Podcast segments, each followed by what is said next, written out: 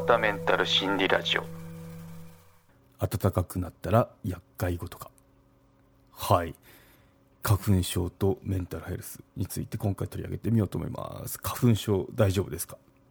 まあ、全然私今まで問題ないと思ったんですけど最近ここ近年外に出るとムズムズしたりくしゃみが出たりしますね。はい。僕花粉症なりかけだと思います。なってるかもしれません。はい。ということであなんか花粉症ってこう積み重ねって言いますよね。だんだんこの敷地があって、まあ、毎年こう溜まってってそれを超えた時に発症してでもうなんか付き合っていくみたいな花粉症と付き合っていくっていう風なことが言われてますけど、まあ、だんだんその生きてる中でその貯金っていうか 貯金でもないけどそういうのが溜まってって敷地超え出してるのかなって思いますね、うん、そんなにひどくはないですけどね。でもこの時期散歩してるとやっぱちょっと目とか鼻とか来る時がありますね、うん、なので、まあ、ちょっと厄介にそこまでなってないですけどこれからなってきたら嫌だなって思ってますね。はい。そんなことで花粉症について面白い記事見つけたんでまたリンクの方概要欄の方貼っときますんで読んでみてくださいですね。はい。そうですね。結構花粉症とメンタルヘルス意外な関係ありますよって話でしたね。臨床心理士の解説になります。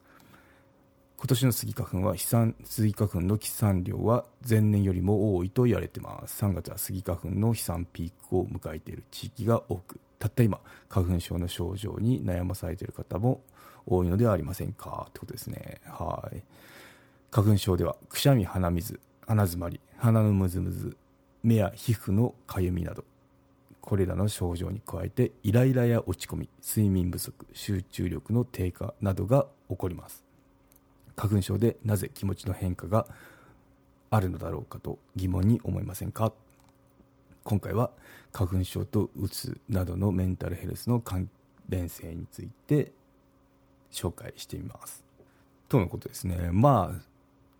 もうリアルに皮膚のかゆみとかあと鼻むずむずくしゃみが出るってこれ結構あの普通に集中力低下になったり、まあ、それによってイライラしたり睡眠不足になったりとかしますよね、うん、なのでまあ関連あるんだろうなとは思いますね。はい。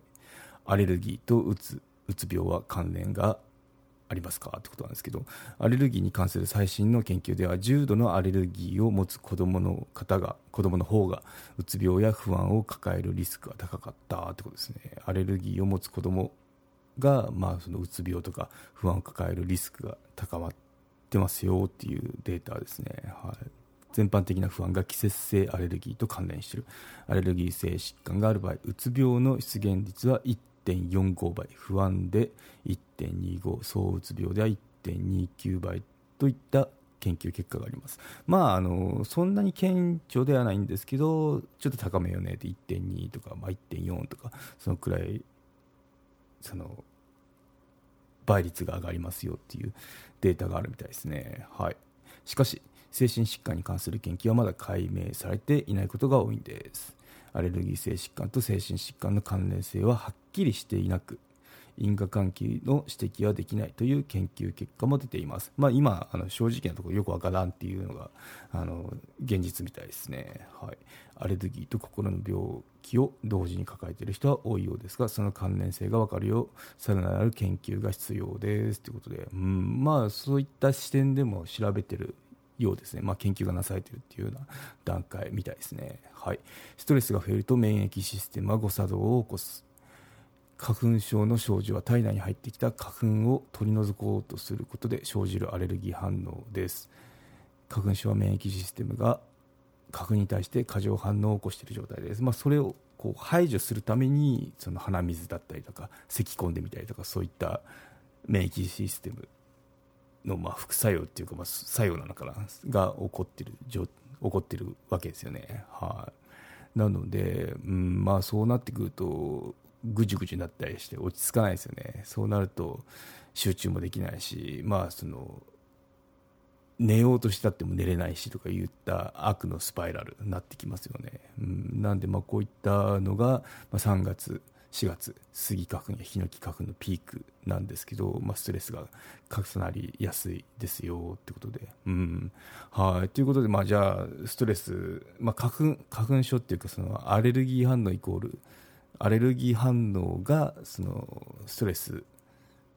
を引き起こすことがありますよっていうのはこれはちょっと覚えてておいてもいいんじゃないかなと思いますね、はい、じゃあそれじゃあストレスをどうやって減らすのっていう話だとやっぱ寝ること散歩掃除料理などになりますね。まあこれ人それぞれなんでその、まあ、例えばもう寝やっぱ寝るのは一番だと思いますね。やっぱ睡眠って大事だなって思いますね、うん、ちゃんと寝れてる時期っていうのは気分もいいですからね、まあ、それが阻害されるのが花粉症っていうちょっとこうジレンマでありますけどね。あと散歩もそうですよね。散歩はやっぱ毎日30分歩いてる身なんですけど